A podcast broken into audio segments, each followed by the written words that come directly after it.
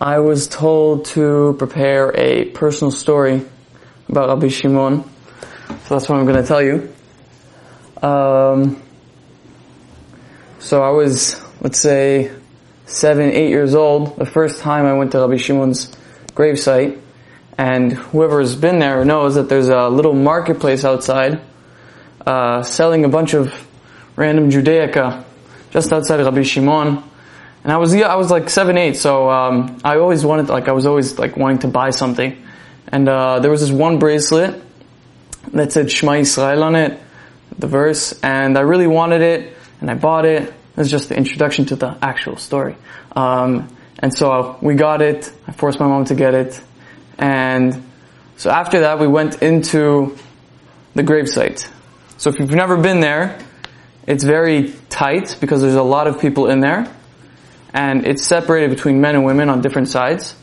Uh, when I went there, it was in the summer, so it's really hot. Everyone's sweating. I'm not going to say it stinked, but it it was a very sweaty smell, and people were tight trying to get to the actual uh, stone where, which is above the gravesite of Rabbi Shimon, and next to it is his son Rabbi Elazar, and I'm walking in. I'm I'm like tired from the heat and it was like a really hot day. I'm going in, I'm, I'm getting to the grave site, and I'm putting my right hand on Rabbi Shimon's grave. I had this connection, just like I closed my eyes and I could feel this calmness. Sort of like when you're at the beach and you just feel or hear the waves coming in and you just, you just calm down. And I walk out and I'm calm. I feel this serenity and you just you feel relaxed and at peace. So that was the first time I went to Rabbi Shimon. I started, that was the first time I like woke up to the idea that Rabbi Shimon is like there to help me. And so I started reading Zohar whenever I needed help with him. I was young, so it was like tests or like vocabulary quizzes, anything. I would just read Zohar just to make sure that I would be successful. So if you ever need anything, if you ever want to pray for anything, and you need it today, Today is the day that you, you pray for Rabbi Shimon to help you, and it will come. Okay? Just read the Zohar.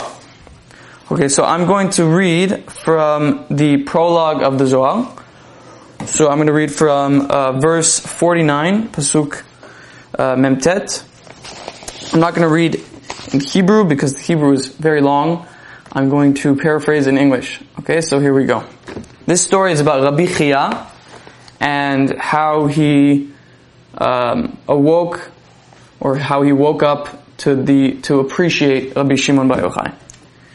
Um, okay, so the story starts with Rabbi Chia, and he lies down on the earth and he kisses the ground, he kisses the dust, and he says, "Dust, dust, how are you so stubborn? You're so shameless that you swallow up everything beautiful in the end. Everything is consumed by you. And so he goes on to say that the holy luminary, which is Rabbi Shimon, that illuminated the world, is consumed by you. Then the Zohar says, the Rabbi Chia stopped. He had a moment to reflect. And so I was confused by this, so I asked my father, I looked in the Sulam, and I found out that Rabbi Chia stopped because it's sort of an embarrassment to think, how can such a holy person on such a high level be consumed by the dust, the earth, which is the ground, which is representing the tuma, the, the klipot. So what did Rabbi Chia say after that revelation? He said, dust, dust, be not proud.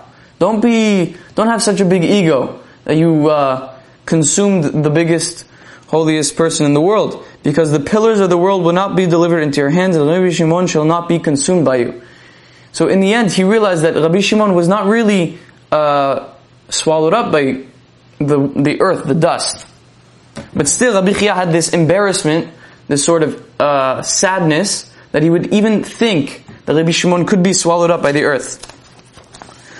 So the Zohar goes on and says that Rabbi Chia, he was crying and he was going with Rabbi Yossi and after that day he fasted for 40 days so that he might meet with Rabbi Shimon in the upper worlds. Back then, people who had, who are on such a high level could just have their souls, their souls would elevate, and they would meet with other people in Gan Eden in Olam Haba. And so, he fasted 40 days, and he still did not have the merit to meet Rabbi Shimon. So he fasted another 40 days. Can you imagine? Another 40 days. So 80 days total he fasted, and eventually in a dream, they showed him Rabbi Shimon and Rabbi Elazar. So this is where the real, the whole point of the story in this part starts. So Rabbi Shimon and Rabbi Elazar were discussing Torah, and there were thousands of different souls that were listening to Rabbi Shimon. And then Rabbi Chia saw great celestial wings, as it says, and Rabbi Shimon and Rabbi Elazar used the wings to go up to the heavenly um, um, yeshiva. So there's different in Gan Eden. The Zohar says that there are different levels of mesiftas, yeshivas, academies that the tzaddikim would study in. Rabbi Shimon had his own academy, right? And the heavenly yeshiva, the heavenly academy, which is called Mesifta de Rikia, was owned by the uh, the king of angels, or the angel starts with M. I can't say the whole name because you're not allowed to, but Rabbi Shimon Rabbi Lazar would go up with these wings, called Gatfin, these wings, and move throughout the levels of Gan Eden, and go to different uh, yeshivot. And so Rabbi Chia saw that Rabbi Shimon and Rabbi Lazar, their faces were shining, and they they shone brighter than the sun. It's just crazy, intense power coming from these beings.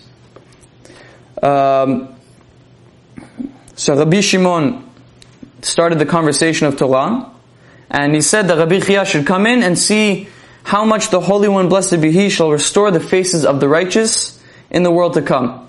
So what Rabbi Chia was seeing that every time Rabbi Shimon and Rabbi Elazar would go up to the uh, heavenly academy, they would come back down with a brighter appearance, more intense. How happy is he who comes here without shame, and how happy is he who stands erect in that world as a strong pillar that bears all. Rabbi Chia saw himself entering, and Rabbi Elazar stood up. So did all of the other pillars of the world, which had previously been sitting there. They all stood up before Rabbi Chia, and he, Rabbi Chia, was embarrassed. As he entered, he detached himself and sat at the feet of Rabbi Shimon. So what is exactly going on here? Rabbi Chia is in his dream, he's seeing himself going into this chamber, and he sees Rabbi Elazar, the son of Rabbi Shimon, stand up in respect, and everyone, all the pillars of the world, which are the tzaddikim, would also stand up. Why was Rabbi Chia embarrassed? It doesn't make a lot of sense. But like I said before, he had that thought that maybe Rabbi Shimon was consumed by the earth, the adama, the afar, the dust, the tuma. So because he was embarrassed, he had to detach himself from this idea, and he went to the feet of Rabbi Shimon. And it goes on. A voice came forth saying, Lower your eyes, do not raise your head up, and do not look. He lowered his eyes and saw a light that shone from afar. The voice returned and said, You hidden and unseen celestials on high, you who are clever and wander throughout the world, behold and see, wake up. So, this voice Zohar says, is talking to two categories or two different classes that are in the yeshiva, in the academy of Rabbi Shimon. The first class, the, the voice says, behold and see. So they have the uh, merit to already have their eyes open and see what is going on in this chamber. The second class, they have to wake up. This is what the voice says. The second class weren't it's not that they were on a lower level, it's that they didn't have the merit to have their eyes open. They would have to wake up and open their eyes. So the Zohar goes on, and this is where the lesson, or one of the lessons of the story comes, in verse 54. Who among you who has during, who among you has during his lifetime in this world transformed darkness into light and the taste of bitter into sweet before he came here? Who had the ability to take the bad things that he saw and turn them into good things? Who among you who has awaited eagerly every day the light that shines when the king calls upon the gazelle? The gazelle is referring to the Shekhinah. So, what do we see darkness to light, bitter to sweet? What, is, what, what are we talking about? So, the lesson that's learned here is that if you're not able to see the good within the bad, you can never really reach the highest level. You can never reach the academy of Rabbi Shimon. You can never really reach Gan Eden. So, what is this all teaching us? We have to see the good within the bad. Rabbi Chia, he thought that Rabbi Shimon was swallowed by the dust, was taken away by the earth, that he passed on. But as you're going to see, he that wasn't exactly true. Rabbi Shimon uh, was. Um, let me find it. Exact verse. Rabbi Shimon filled up the uh, ten levels of the uh, rakia, of the firmament, the sky, the olam haba. So the story keeps going. Verse 55. Meanwhile, he saw many of his friends gathering around the standing pillars, and he saw how they elevated them to the heavenly yeshiva. Some were ascending while others were descending, and high above them, all he saw the owner of the wing, who is uh, the king of angels, approach. So that angel keeps going, swears that he heard from behind the curtain how the king attends the gazelle every day and remembers how she lies in the dust. So this is a key point to where uh, the king of the angels starts with uh, mem or m. Um, he swears that he heard that the king, Hakadosh Baruch Hu, the creator, attends the gazelle. The gazelle is the uh, the Shekhinah. So how there is a zivug every single day, and now the Shekhinah is in the dust. So this sort of refers to what Rabbi Chia was thinking before of how Rabbi Shimon was in the dust. So why is what, what's going on here? So if you keep reading, at that time he kicks 390 heavens which all quake and tremble with fear because of him. So, the angel M is promising to Rabbi Chia that there is a zivug between the king and the Shekhinah every single day. But then it says that he kicks 390 heavens, which is sort of complicated. If you understand the sfirot, we have four, we have many different sfirot, but the four that we're going to focus on is Chokhmah, Bina, Tiferet, and Malchut, which correspond to Yud K and Vav K, the name of Hashem. So the last K, the last Hey, has a lack, has a lack of 10. So lack of Yud. And so because of this lack of 10, we get uh, 100 times each letter of Yud K Vav K. We get 400. 1, 2, 3, 4 times 100 is 400 minus the 10 that was lacking from the hay is 390. So this corresponds to the 390 heavens. It's all very complicated. I hope you're still awake and I hope you're still focused. But we're going to keep going. The king sheds tears because of this, the Shekhinah lies in the dust. So the Zohar says that when the king, HaKadosh Baruch Hu, the creator, cries because of the Shekhinah being in the dust, these tears go into the um, it says the giant sea, and the uh, governor over the sea, the angel that controls the sea, uh, is kept alive because of these tears. And eventually, it says at the end of days, uh, Zman Mashiach, the governor of the sea will swallow up all the water of creation. So, all of this is very metaphorical. Like, what is the Zohar talking about? So, Rabbi Chia is dreaming all of this, and if you like to think about it, he's he's seeing what is actually going on in Gan Eden, and he, the, angel M, is explaining to Rabbi Chia that at the end of times there will be um, there will be I have to find the words.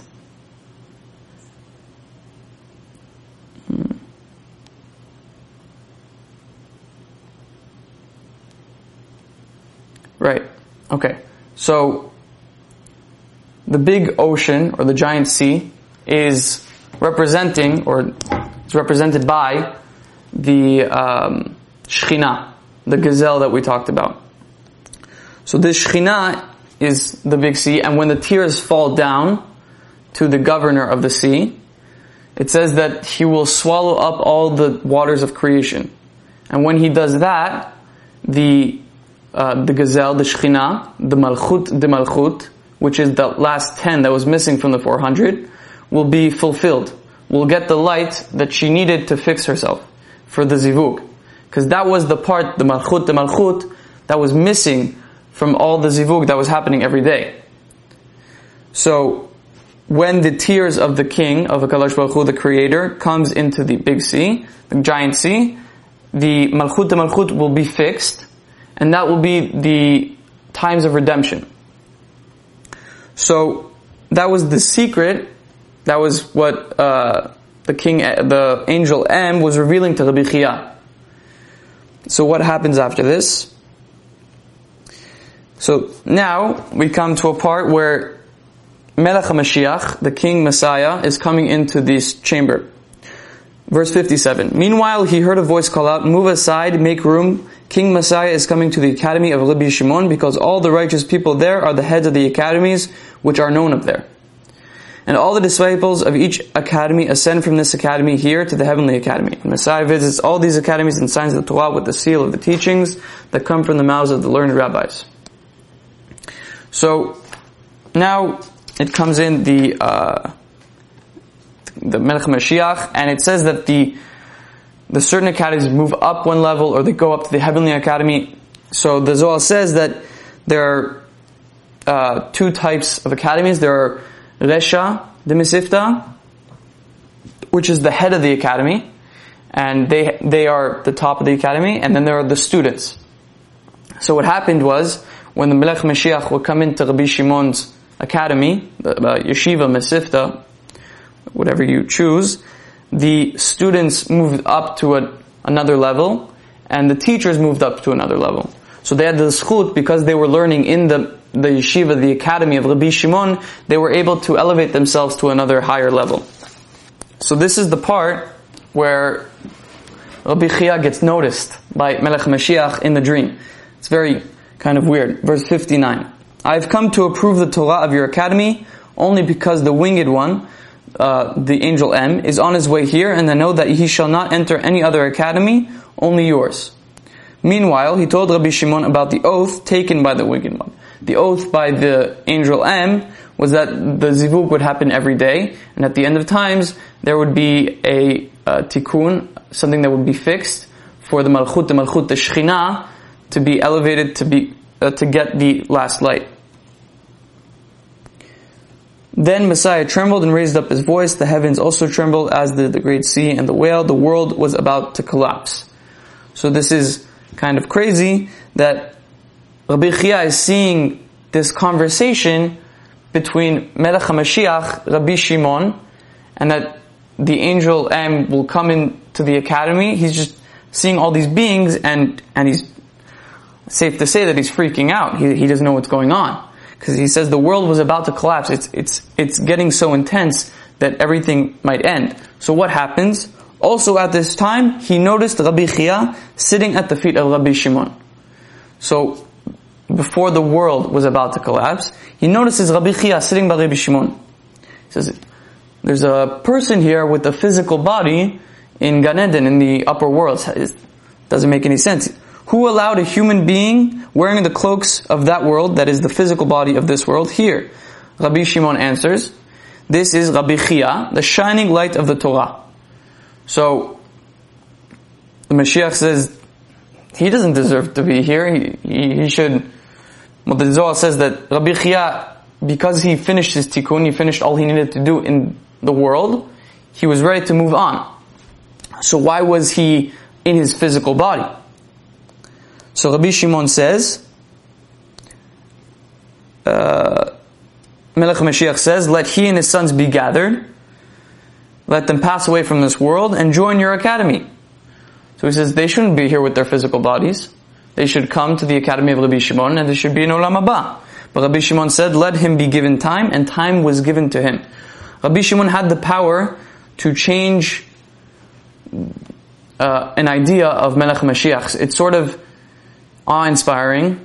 And if you want to meditate right now, anything you want to be changed in your life that you don't like, you don't like that there's something going on, some struggle, some despair, something you want that needs to change, it's now is a good time to meditate and to focus.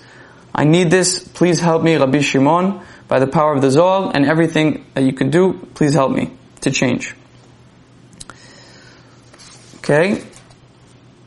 And it says that Mashiach was crying and that Rabbi Chia was, was shaking and he was crying because it was a very intense scene. So that's the end of the story. Very metaphorical, not metaphorical, but very hard to understand, deep story. And there's two lessons that I would, I got from this. First lesson is that if you don't see the good within the bad, you can't reach anywhere. You have to be able to see something bad, see someone bad, see someone doing something bad, and see maybe there's a reason for that person to be doing that. Maybe there's something good about it. And if you're able to do that, you can reach a higher level. Just like Rabbi Chia did after he understood that Rabbi Shimon wasn't really swallowed up by the dust, the klipot, the tuma, the negative side. The second lesson is that this world is a preparation for Olam Haba. And by reading the Zohar, by doing good deeds, by uh, studying Torah, by doing the spiritual work, we're able to move on to a higher level into the next world. And so, what I want you to do, or what I think we should do together, is to meditate on what we need to change or what we need from Rabbi Shimon to help us with. So let's just take a minute and just meditate.